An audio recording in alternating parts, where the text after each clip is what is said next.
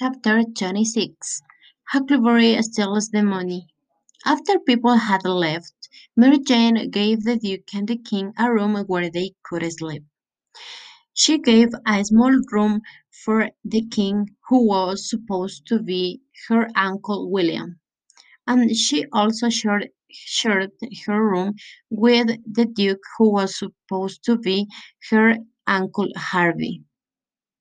Huckleberry served them supper that night. He was talking with Joan, so he decided to take the money away from the king and the duke and gave it to the three girls.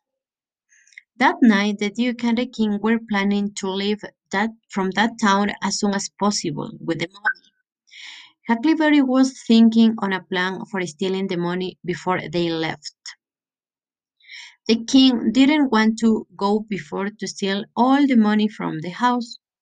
That meant nine thousand dollars. The duke didn't want to take away the girls' money, but the king just wanted to scam the home buyers so the girls couldn't lose their, their house. Huckleberry entered the king's room quietly until found the money. It was a bag of gold. After that, the Duke and the King entered to the room, so Huckleberry hid in the closet in the closet and waited for them to come out.